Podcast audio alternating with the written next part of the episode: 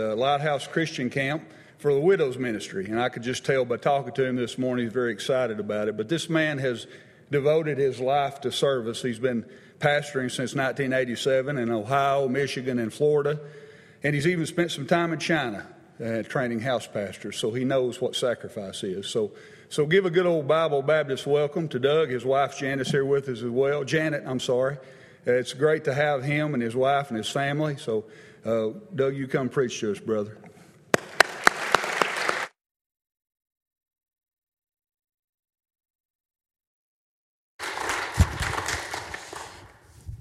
Well, it's uh, certainly good to be here today. Uh, you know, as we were singing that song, Trusting Jesus, I, I enjoy that hymn. It's a hymn that we've sung for years in church.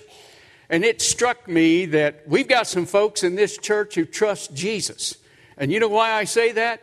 Because you don't know me from Adam. You could, you, you really could be getting a pig in the poke here this morning uh, by inviting me. But uh, what a privilege and honor it is to be here. Uh, Brother Darren uh, introduced uh, me, uh, and he went ahead and introduced my wife. I'm glad he did that uh, because earlier this week, Janet said, Now I want to tell you something. She said, When you get up to preach, I don't want you to introduce me. She said, At the end of the service, when you're through preaching, if I go like this, you can introduce me. If I go like this, I don't want anything to do. she was joking, of course. She and I have been married for 53 years, be 54 in December. God has blessed us. Our oldest son, Brad, uh, came along, and uh, he's now a career missionary in Central Asia. And uh, when Brad was born, uh, we were delighted. We really were to have a child. We'd been married eight years before Brad came along, and what a blessing that was. But, you know, it just wasn't quite right. And so we had a second one, and that's Steve, and it is through Steve that we've had the privilege of meeting the entire Ford family, and uh, I've gotten to know Amy and Maddie and uh, Sophie, and uh, they're very special to us because they're special to our son Steve. But Steve was born, and it still just wasn't quite right. And then, about two and a half years later, something like that, along came Jennifer, our daughter, and we said, Now we got it right. and so we have three, and we're blessed to have those, and what a privilege it is to be here today. Thank you uh, so much for inviting me. If you have your copy of God's Word, and I certainly hope that you do, turn with me to the book of Colossians in the New Testament. You'll find Colossians right after Philippians. Some of you know that. I'm amazed at how many uh, churches I'm in where people do not know where books of the Bible are. But uh, turn with me to Colossians chapter 3.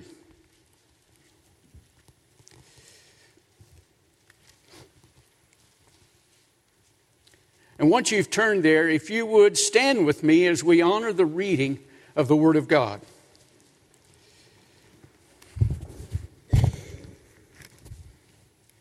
I probably ought to put these on so I can see what I'm reading. Beginning with verse 1, and we're going to read through verse 17. If ye then be risen with Christ, seek those things which are above, where Christ sitteth on the right hand of God. Set your affection on things above, not on things on the earth.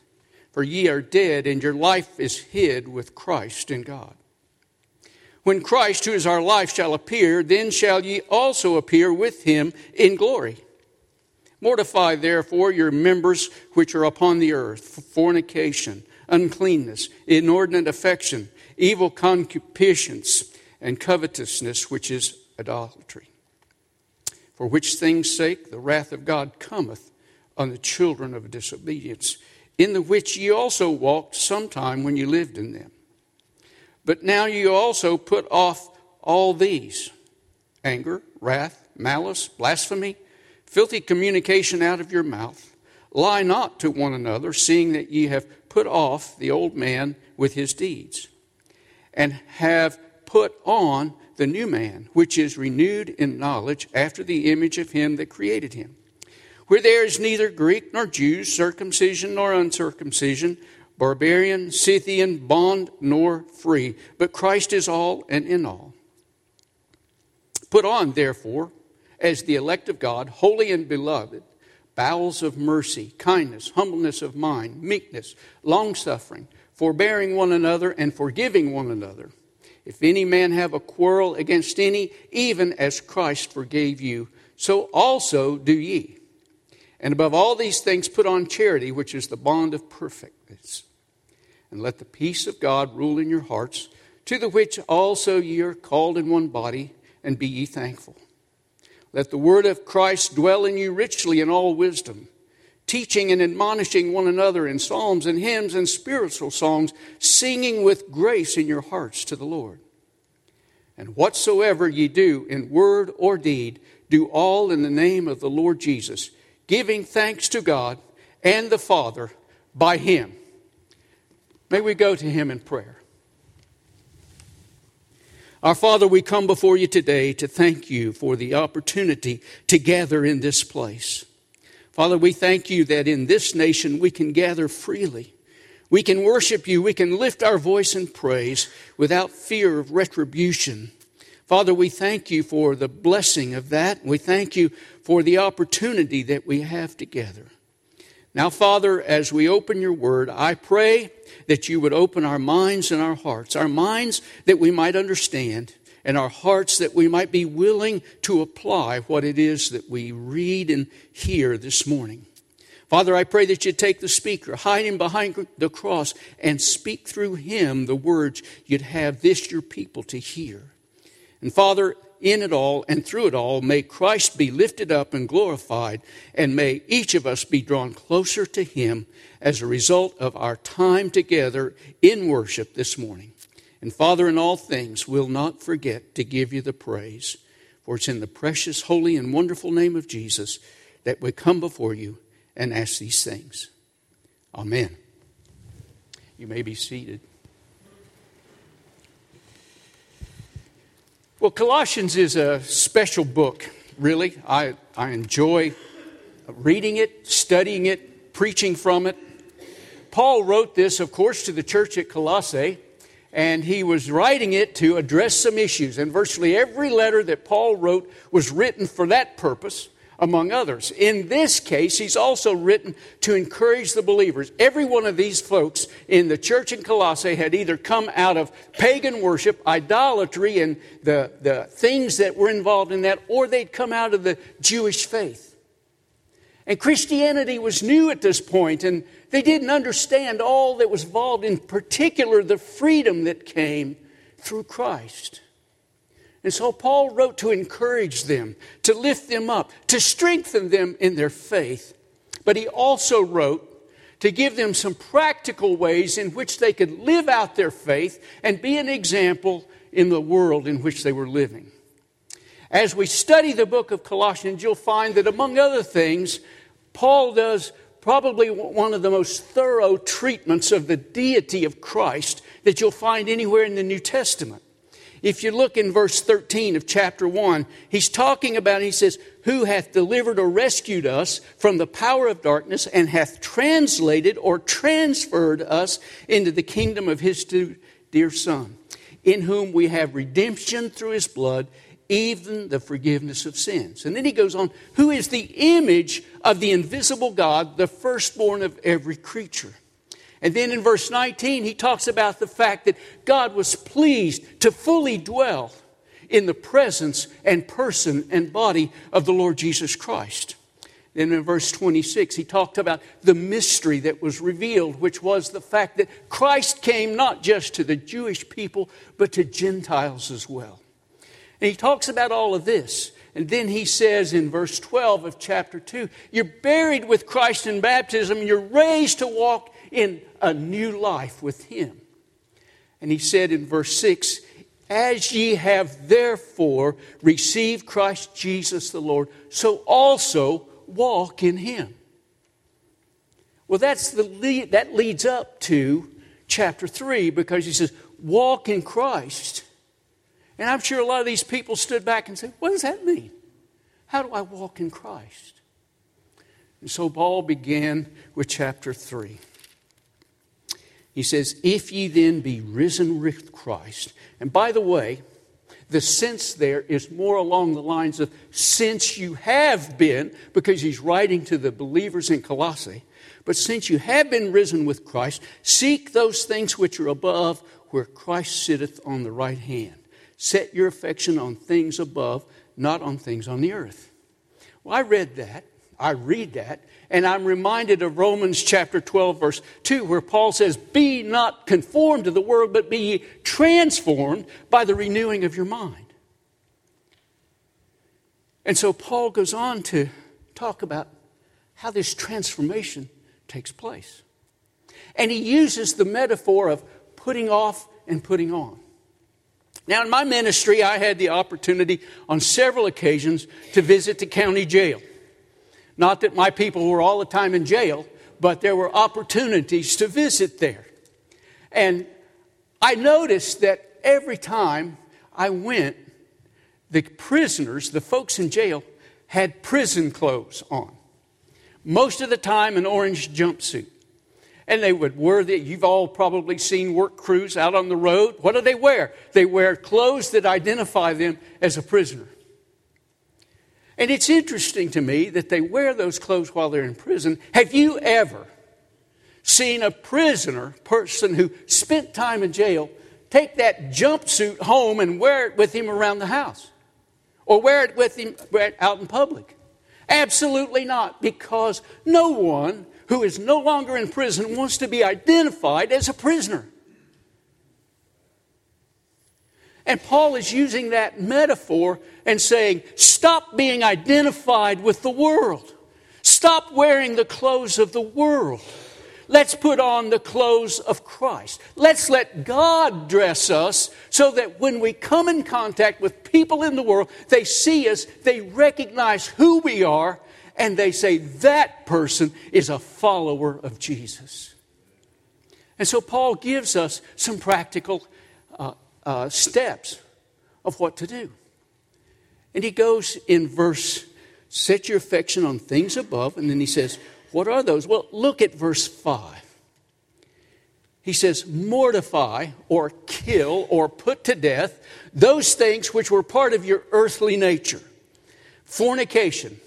Now, that word fornication is a translation of the word porneia, from which we get pornography. You understand what we're talking about there. It has to do with any uh, sexual sin or immorality. And then he says uncleanness. Uncleanness primarily refers to uh, loose or luxurious living, living that is uh, uh, designed to satisfy ourselves instead of the Holy Spirit and the Spirit of God that lives in us. And then he goes on after that inordinate affection. That's lust. Bottom line desires which dishonor the person who uh, exhibits them as well as the Lord Jesus Christ. And then evil concupiscence. Concupiscence is the idea of very strong desire. That word, in and of itself, is not bad, but when you put evil in front of it, now we're talking about those things which are evil, always desiring bad stuff. And you know, we live in a world where that's pretty rampant. I read the news and I look, and it's like, what of the Ten Commandments aren't being broken in our nation almost every day? Evil desires are rampant. Brother Darren talked about the fact that we serve at Lighthouse Christian Camp, and while summer camp's going on, while we, Janet and I are directors of the Widows Ministry, we're very active in the camp. And this last week, in a meeting, I found out that a man and his wife are they're separated they may be divorced i'm not sure but the man found out that the mother intended to send her child her son to lighthouse christian camp for a week of camp. He took her to court saying you cannot send my son to a christian camp. And he won. So they had to withdraw their son from camp this next week. That's just one example of what we live the evil desires, wanting the stuff of the world, the things that the world spouts and preaches. Paul said, Get rid of that, kill that, put it away. And he also talked about other things here. He says, covetousness. I notice the Ten Commandments over here. Do you see that thou shalt not covet is the tenth one? But it's interesting to me that covetousness will lead you to break the other nine. Because a covetous person is someone who always wants something they don't have, wants something that others have. A covetous person will dishonor God. They'll take God's name in vain. They'll lie. They'll steal. They'll cheat. They'll commit, do whatever they can to get what they want. And he says covetousness is idolatry. And the reason for that is we're putting those things we want in the place of God in our lives.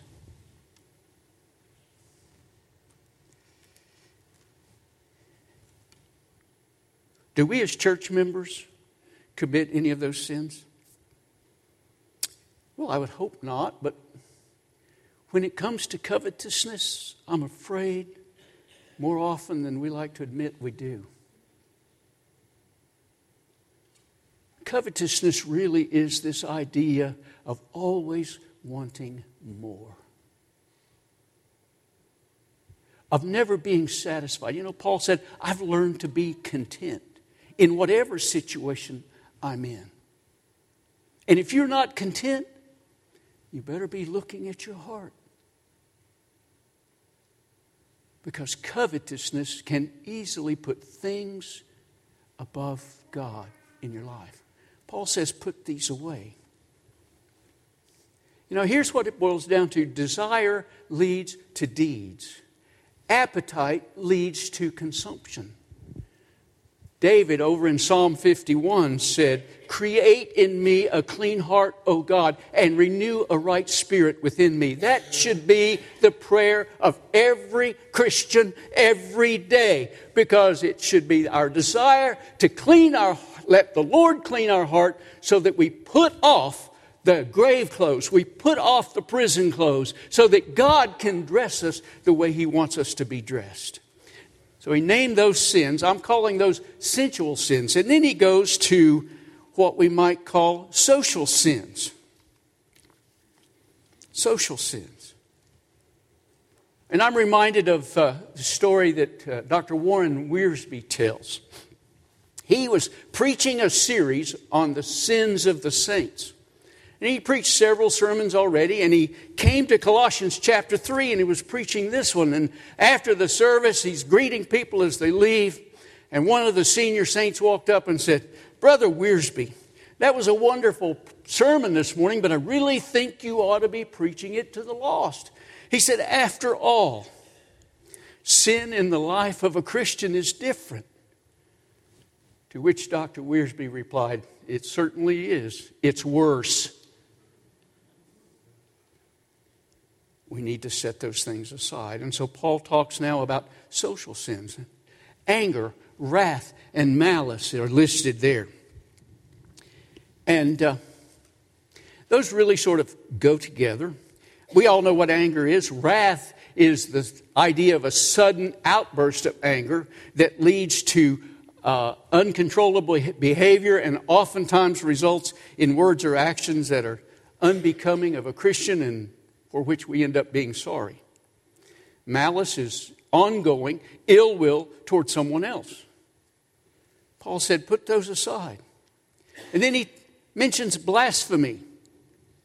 And blasphemy here is not using the name of the Lord in vain because Paul's talking uh, about different things. He didn't seem to be talking about that, but rather speech which defames or tears others down. And so as I thought about it this week, the idea of malicious gossip, I think, communicates what Paul is trying to say better.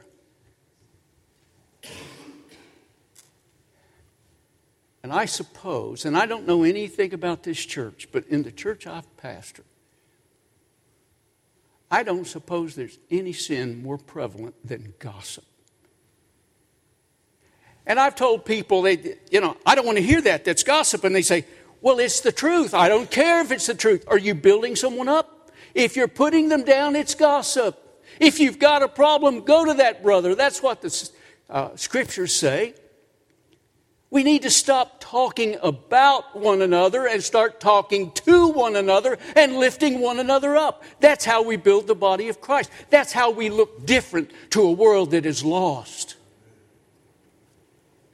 Blasphemy. And then he goes on filthy communication.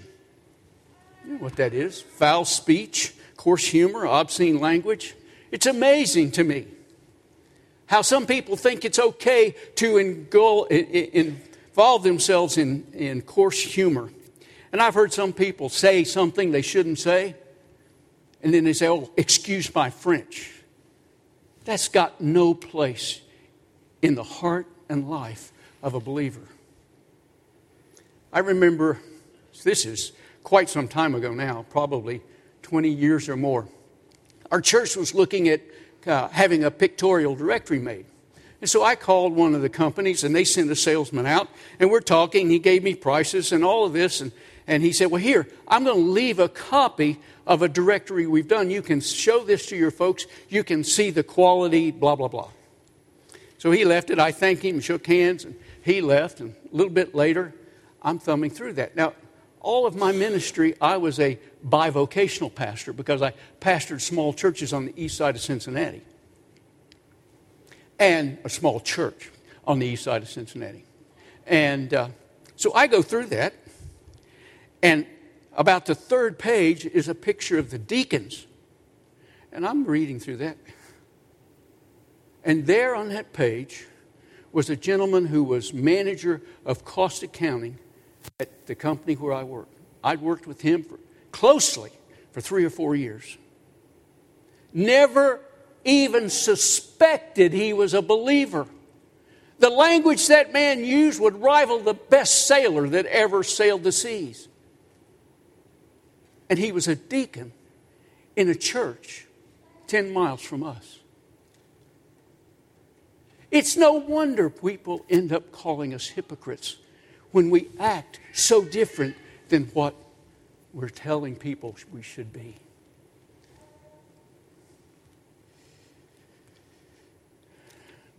Uh, or excuse me, Colossians 4 6 says, Let your speech be always seasoned with grace, seasoned with salt. Salt was a symbol of purity, and that's how our speech should be. And then Paul lists lying. And of course, that's any misrepresentation of the truth. An old proverb says, half a fact is a whole lie, so we need to be careful what we say. But these are the things that Paul says put off. Stop living like that. Stop acting like that. But he doesn't just leave it hanging there. He says, Here are the things I think you need to put on. And these things are a display of the grace of God in our lives. We need to understand that we cannot, we do not do anything that pleases God apart from the power of the Holy Spirit. And Paul says, verse 12, put on, therefore, as the elect of God, holy and beloved. Now we need to think about that for just a moment the elect of God. Paul saying you've been chosen by God, then holy, you've been separated by God, and then beloved, you're loved by God. Paul says that ought to be your motive for putting on these clothes that bring honor to the Lord Jesus Christ. The fact that God chose you, loved you, saved you, and brought you out of the darkness into the light. And so then he lists bowels of mercy. Bowels of mercy literal Greek is bowels of compassion, and it's really talking about tenderness and kindness and gentleness toward others. And then kindness, humbleness of mind or humility. You know, I was thinking about humility. There's not a lot of humility in our world today, and unfortunately, that sort of thinking of pride is seeking, uh, uh, seeping into our churches. Now, humility someone once said, isn't thinking less of yourself, it's thinking of yourself less. It's putting others first. Paul said, put on humility. put on that which sees others as important and steps back for your own desires so that they can be ministered to. Humility. Meekness. That's just controlling our words, our actions. Meekness isn't being a doormat. Meekness is controlling our emotions, our thoughts, our actions.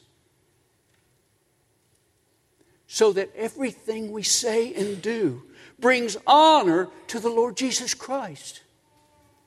Now, this is not easy, and I'm not going to stand up here and tell you it is. In fact, the only way you're going to do it is through the power of the Holy Spirit. You do not have the desire, you do not have the capability, you do not have anything in you, in the natural man, that causes you to want to put others first, love others, be kind to others, be humble in and of yourself. Long suffering. And long suffering is just simply patience. It's, it's literally, if we translate it literally, literally it'd be long temper. So it's patience, forbearing one another, holding one another up, forgiving one another. And then verse 14, and above all these things, put on charity, which is the bond of perfection. Love is sort of the belt that ties it all together and allows these other spiritual qualities to grow. When we truly put on the love of Christ, it becomes the motivation for all we do. Now, we need to understand that the love we're talking about here is not an emotion, it's a choice, it's a decision. I don't have to like someone to love them. Rick Warren has a wonderful phrase. He says, You know, there are people in our churches that he calls EGR people extra grace required. You probably know some of those folks. They require a little bit of extra grace. And then we're all made with different personalities. We don't all get along real well. But that's okay. Because God made you unique. He made me unique. He has a plan for your life. Jeremiah 29 uh, 11 says, I know the plans I have for you, plans to prosper you and give you hope, plans not to harm you. God's got a plan for your life. He made you the way you are to fulfill that plan. So you're made the way God wanted you to be made. I'm made the way God wanted me to be made. And if you and I rub each other the wrong way, that does not mean we can't work together. If we put on humility, if we put on meekness, we can still serve the Lord together because we're serving the same master. Love ties it all together. And then he says, and let the peace of God rule in your hearts. How many of you have read that verse before? Raise your hand. Have you ever thought about what that means? Well, first of all, the word that is translated rule would probably be translated today as umpire. Let the peace of God umpire in your hearts. Okay, so what does that mean? That means that when you come to a point of having to make a choice, the choice that creates peace in your own heart, the choice that creates peace in your family, the choice that creates peace in your church is the choice you make. Not because you necessarily want to, but because peace rules in your heart. It's the umpire, it's the judge. And I got to thinking this what kind of difference would it make if in every church member every believer in this nation, all of a sudden, we all put off all these old clothes and we dressed ourselves in the clothes of righteousness that Jesus wants to give us, and we went out into a world and began to talk to them.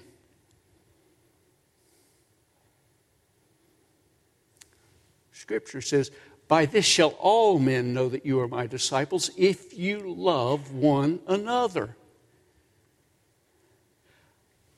I, I read the high priestly prayer of Jesus on the night that he was crucified. And if you can read that without tears coming to your eyes, there's something wrong. Because as Jesus knelt there, facing the cross and the pain and the suffering, he prayed for his disciples then, and he prayed for you and I today. And he prayed that unity would rule because he knew what disunity would do to the witness of the church. I've heard of churches that split over which side of the sanctuary to put the piano on. I've heard of churches that had huge fights over which carpet to put in. You know what? When I was in China, they met in a room that most of the Sunday school rooms in this church would probably be at least as big or bigger, and it would be packed, and there would be total of three chairs. You know where everybody sat? On the floor in the winter with no heat, and they were happy to be there. One night I'm teaching the house church pastors, and I looked through the utility room into the bathroom, and there was a young man sitting clothed on the toilet because it's the only place he could sit, and he didn't want the time together to end. What if we acted like that? What difference do you think it would make in a world that is looking for excuses not to believe because they're blinded to the truth by the father of lies. And all we do is add to their argument when we bicker and argue and live in the grave clothes of the past instead of allowing God to dress us in the clothes of Jesus Christ. Because after all, that's what we're talking about here, folks. God's purpose in your life and my life is to make us like His Son. The Holy Spirit is the one that does the work. You know, when God created man, He created them or formed them in the image of Himself. He gave us a soul, an eternal soul. And then Satan came along and man sinned, and that image was deformed by sin. And we have the opportunity to be transformed back into that original form through the righteousness and shed blood of Jesus Christ. And, folks, I've come to the point that I believe we can preach and we can teach we can do all these things till we're blue in the face. But until we get serious about dressing in the clothes of the Lord Jesus Christ, so that when the world looks at us, they say, There goes a believer. We had a young man who was raised in what I would call the most dysfunctional family I've ever seen. I'm not going to go into details because I don't have time to go into the details. But what time they did go to church, they went to a Catholic church. Bob became friends with our son Steve, who's the, uh, and, and started coming to our house. Of course, I was working and pastoring, and so most of the time he was talking to Janet. But she began to share the Bible. At one year at Christmas, we bought him a Bible. Began to share and he came to know the Lord Jesus Christ, and the transformation in that young man was incredible.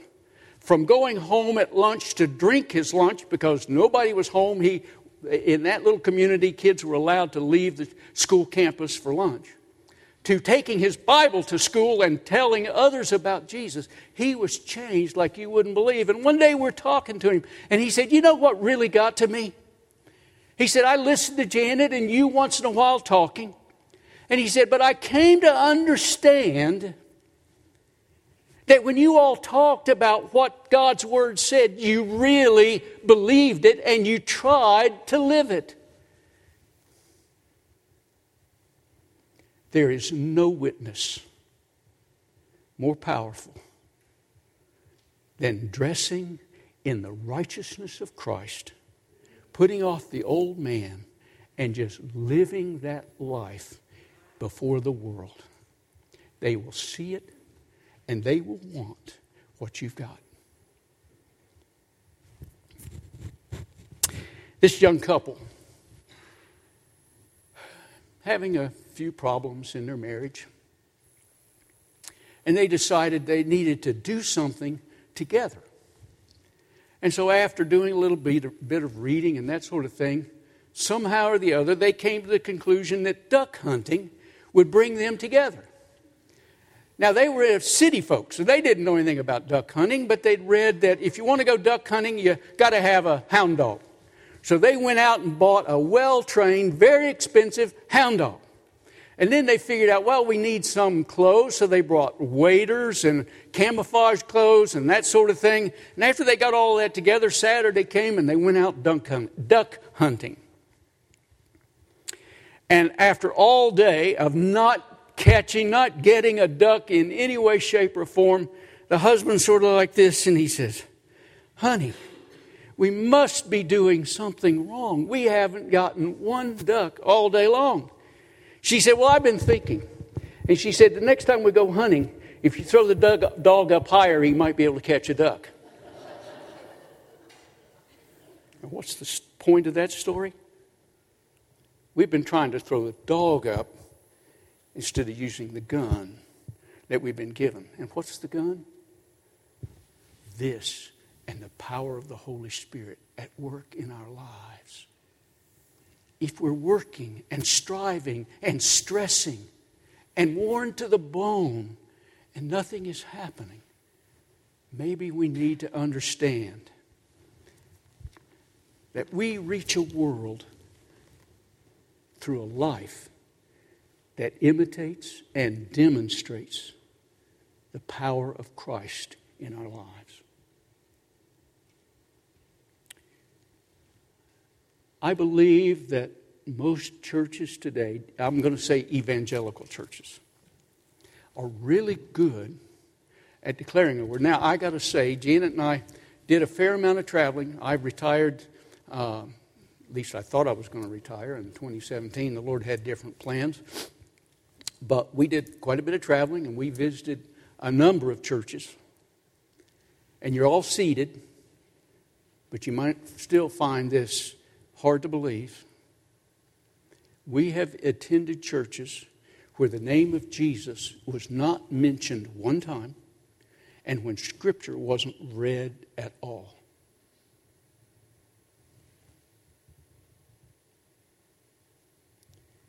The way we change is to get into this Word so that this Word gets in us.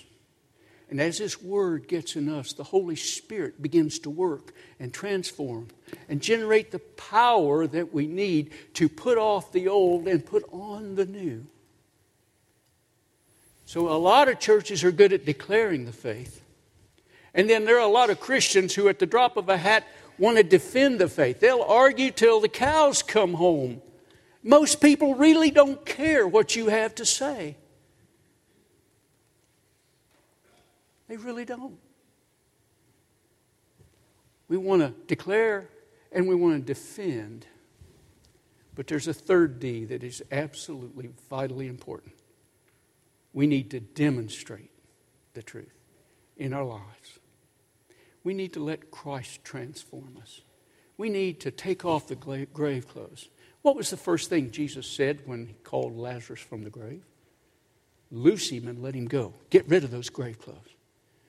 You ever thought about the fact that when Jesus arose from the dead, where did he leave the grave clothes? In the tomb. He didn't need them anymore. We need to leave those grave clothes behind. If we're really buried with him in baptism and raised to walk in newness of life, leave those grave clothes behind. Don't be wearing a prison jumpsuit in the community. Wear the clothes of Christ so that people see Jesus in you. You know, none of this is easy. We're trying to do things in our own power and own authority. But the last thing Paul talks about, and I want to briefly close with this. He says, Let the word of Christ dwell in you richly. That means that the word of Christ should be at home in your heart. Dwell means feeling at home. It can't feel at home unless you read it, study it, memorize it, and try to apply it. And then verse 17 whatever you do in word or deed, do all in the name of the Lord Jesus Christ. You know, names don't mean today what they used to mean. Names back then spoke to the character of a person. Today we just name people names we like. But if you do things in the name of Jesus, what does that mean? It means you do them as a representative of Jesus, number one. Number two, if you really do things in the name of Jesus, you do it with the authority of Jesus. The Great Commission all power is given unto me in heaven and earth. Go ye therefore and teach all nations, baptizing them in the name of the Father and the Son and the Holy Spirit, teaching them to observe all things whatsoever I have commanded you. And lo, I am with you always, even to the end of the age. Do everything in the name of Jesus. So this morning, I've got one last question. Do you do everything in the name of Jesus? Those of you who are still working, if you're doing everything in the name of Jesus, you should be the best employee your employer has. You should be the best mother you can be. You should be the best father you can be. You should be the best grandparent you can be because you should be saying, Am I doing it like Jesus would do it? Am I doing it that in a way that brings honor and glory to Him? And am I doing it in a way that I am a positive reflection on the Lord Jesus Christ? So he says, Put on all these things, which are closely akin to the fruits of the Spirit we find in Galatians chapter 5.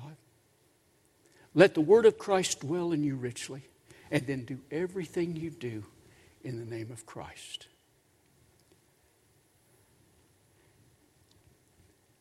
We often wonder why our neighborhoods and communities are literally destroying themselves. We need to be careful how we live. Instead of joining with them, we're to be holy and separate. So I want to encourage you. Commit today to putting on the clothes of God. Let Him dress you. Let Him prepare you for the plan He has for your life. I can tell you from experience, you're not, not going to do it perfectly. None of us do. But every day that you try is a day that you'll get better, and you will never, ever regret putting on the clothes of Christ. Let's pray. Father, we thank you for the time that you've given us this morning, for the opportunity that has been ours to come into your presence as we look into this third chapter of Colossians. And we see the things we need to put off. Father, search our hearts and help us to see what you see. Help us not to be defensive and say, I do this and I don't do this. Help us, Father, to see ourselves as you see us. And help us to turn from those things. Help us to set aside those grave clothes.